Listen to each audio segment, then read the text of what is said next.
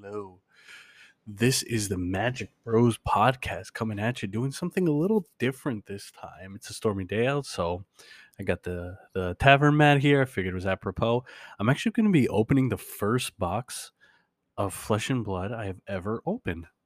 I'm pretty excited about this. I just wanted to pick a right time to do it, I think, because I'll be frank, I don't know much about this game.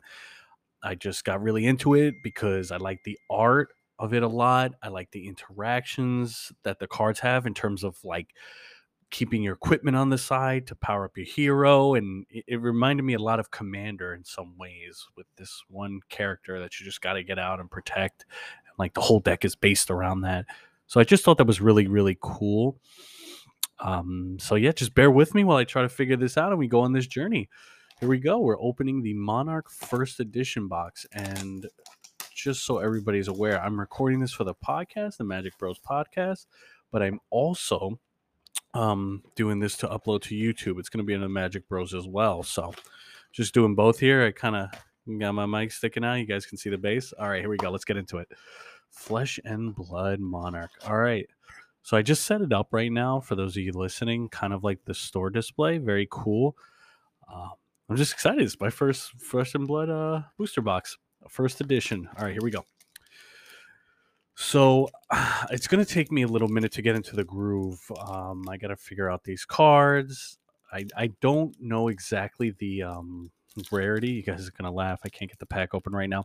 You're going to laugh. So you're going to laugh at that. And I don't know the rarities, really. I know that like Fabled is really good. And I know there's some Majestic, and there are commons and uncommons and tokens, obviously. I know I'm butchering this, so I'm going to try my best to learn this as fast as I can, and I'm just going to have a handy guide with me here on my phone for opening packs of Monarch. Let me know what you guys think in the comments.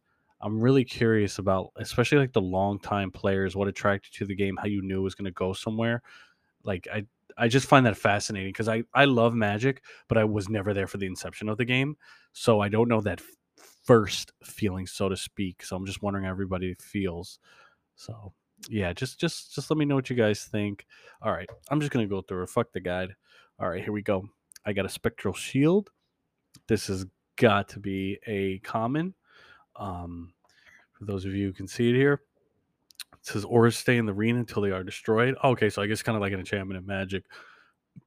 If your hero would be dealt damage, and said destroy this card and prevent one damage. Okay, cool. All right, and then this is a token aura, so I'm actually in the back of this. Oh boy, we're off to a good start here. But I did learn that when it has this symbol here, the T with like the filled in circle that you see, that's the first edition. I think it's hollow in the unlimited, so that's pretty cool. Yeah, T for token. All right, let's get into it.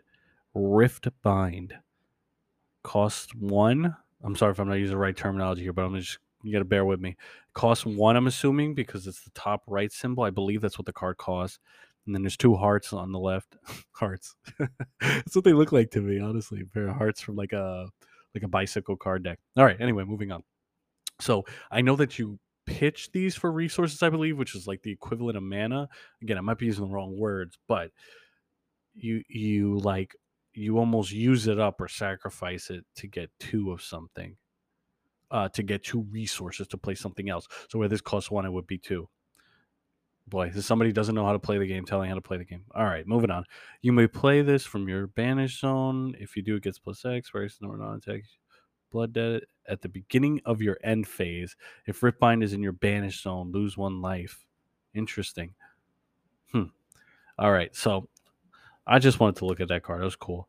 We got a couple of commons here. Let's see. Common. Oh, okay, wait, this is really easy, actually.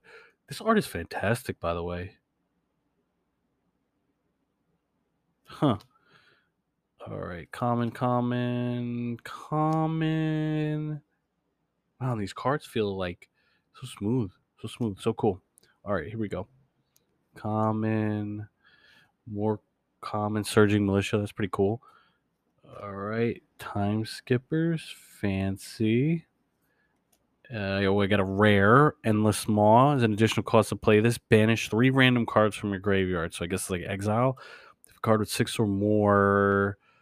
Oh, boy, I should know this already. Attack. I think it's like its attack power. It's banished this way. It gets +3. Oh, okay, cool.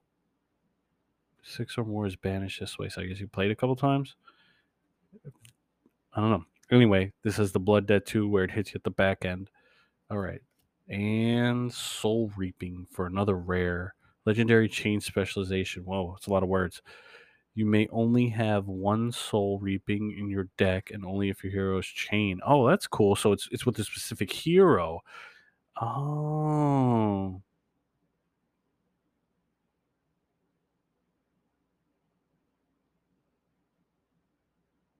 Interesting. All right. Moving on to our next pack.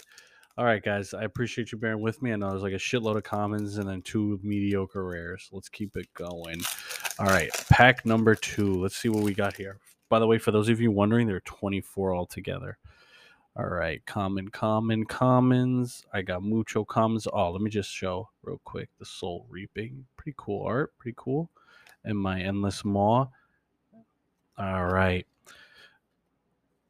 I don't know. What do you guys think of Metazoo? I'm like on the fence about that one. The art seems kind of cool and very unique, which I do like, but I don't know. I can't get over that style. Nothing wrong with it. It's just kind of kiddish. All right, holographic. I think this is like, oh boy, I'm going to say rainbow foil, but that's probably wrong. Oh my God, Writhing Beastalk. Okay, rare, hollow. Very nice, very nice.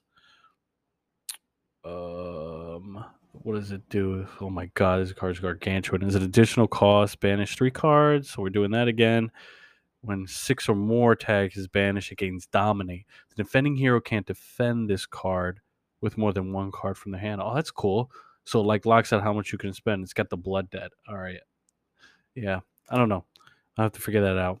Some commons. Ooh, rare Rise Above. Very cool art, by the way. Very cool. Let me give you guys a better look real quick. I don't know. These cards are pretty interesting. I got a couple rares in this one. I got a hollow, a regular, and then another hollow. Let me see. This is a rare. Very cool art, actually. Choose 1. The next attack action card with 2 or less you play gains +2 attack. The next attack card with 2 or less you play this turn gains go again. Oh shit! So you can go twice or do that. Ah, it's interesting. Let me show you guys that real quick too. All right, and then I got a soul shackle. It's a T though. I don't know what that is. Like I said, I don't know that much. I know there's like majestic, right? And there's rare, and then there's. I already said fabled. This stays in for the T for token. This stays in the whole time. Banish top card of your deck. Cool. Oh, it's an Oral Shield on the back. Cool. So we got an Oral Shield here, and then we got one of these bad boys right there. All right. Next up, let's see.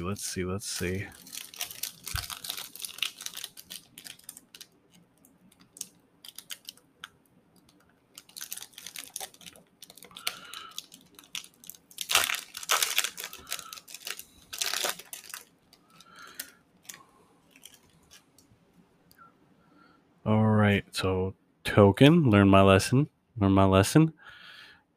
Bunch of commons.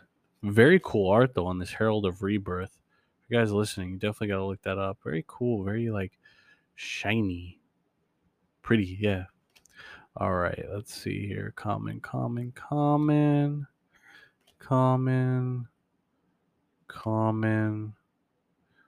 Ooh, I got a common holographic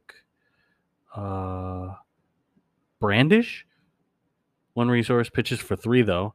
1 attack, 2 defense. If brandish hits your next weapon attack, this turn gains a +1 and you get to go again. If you know how to flaunt it, you barely need to use it. Oh, shit. That's really fucking funny, actually. All right. So my second holo. Very cool. Love the art on these, by the way. This is beautiful stuff here. Like, it's just so, like, shiny. I don't know. Like, you see, and, you know, for those of you listening, it's just like they really detailed the background and the outline of it. You can just see it there. Like, even with my shitty camera, you know, it's nice. Blood Drop Rucade, okay, aka Rudy's Crush. Dust Path Pilgrimage, very cool. Oh, and I got what looks like a majestic 2-man cost 2 resources. I gotta remember this. You guys are gonna kill me in the comments. Pitch it for 2. Gain go again. So you get to go again, obviously. Whenever you play an attack card or a non-attack card from the Banish Zone, if you haven't played another card of that type this turn, deal 1 arcane damage to target hero. Whenever you play, okay. I hope you guys follow that because I didn't. If you lose shield, so I guess that's health, or if you lose like the life of this card, because this can defend. Yeah, that's right. Because this can take damage, I believe, or like act like a shield of it. If you lose during this turn, destroy this card. Okay, so you get to go again. Whenever you play an attack card or non-attack card, if you haven't played another card of that time. Oh, I see. So when you get to play your cards from the Banish Zone, like some of these others, you deal 1 damage to the hero directly, and then you get to go again. I see. That is pretty cool, actually. Very cool. Got a majestic. All right, all right. I'm actually going to break this up now, guys, into smaller videos. So thanks for bearing with me, and we will see you again soon. You know, I had a lot of fun, guys. Take care.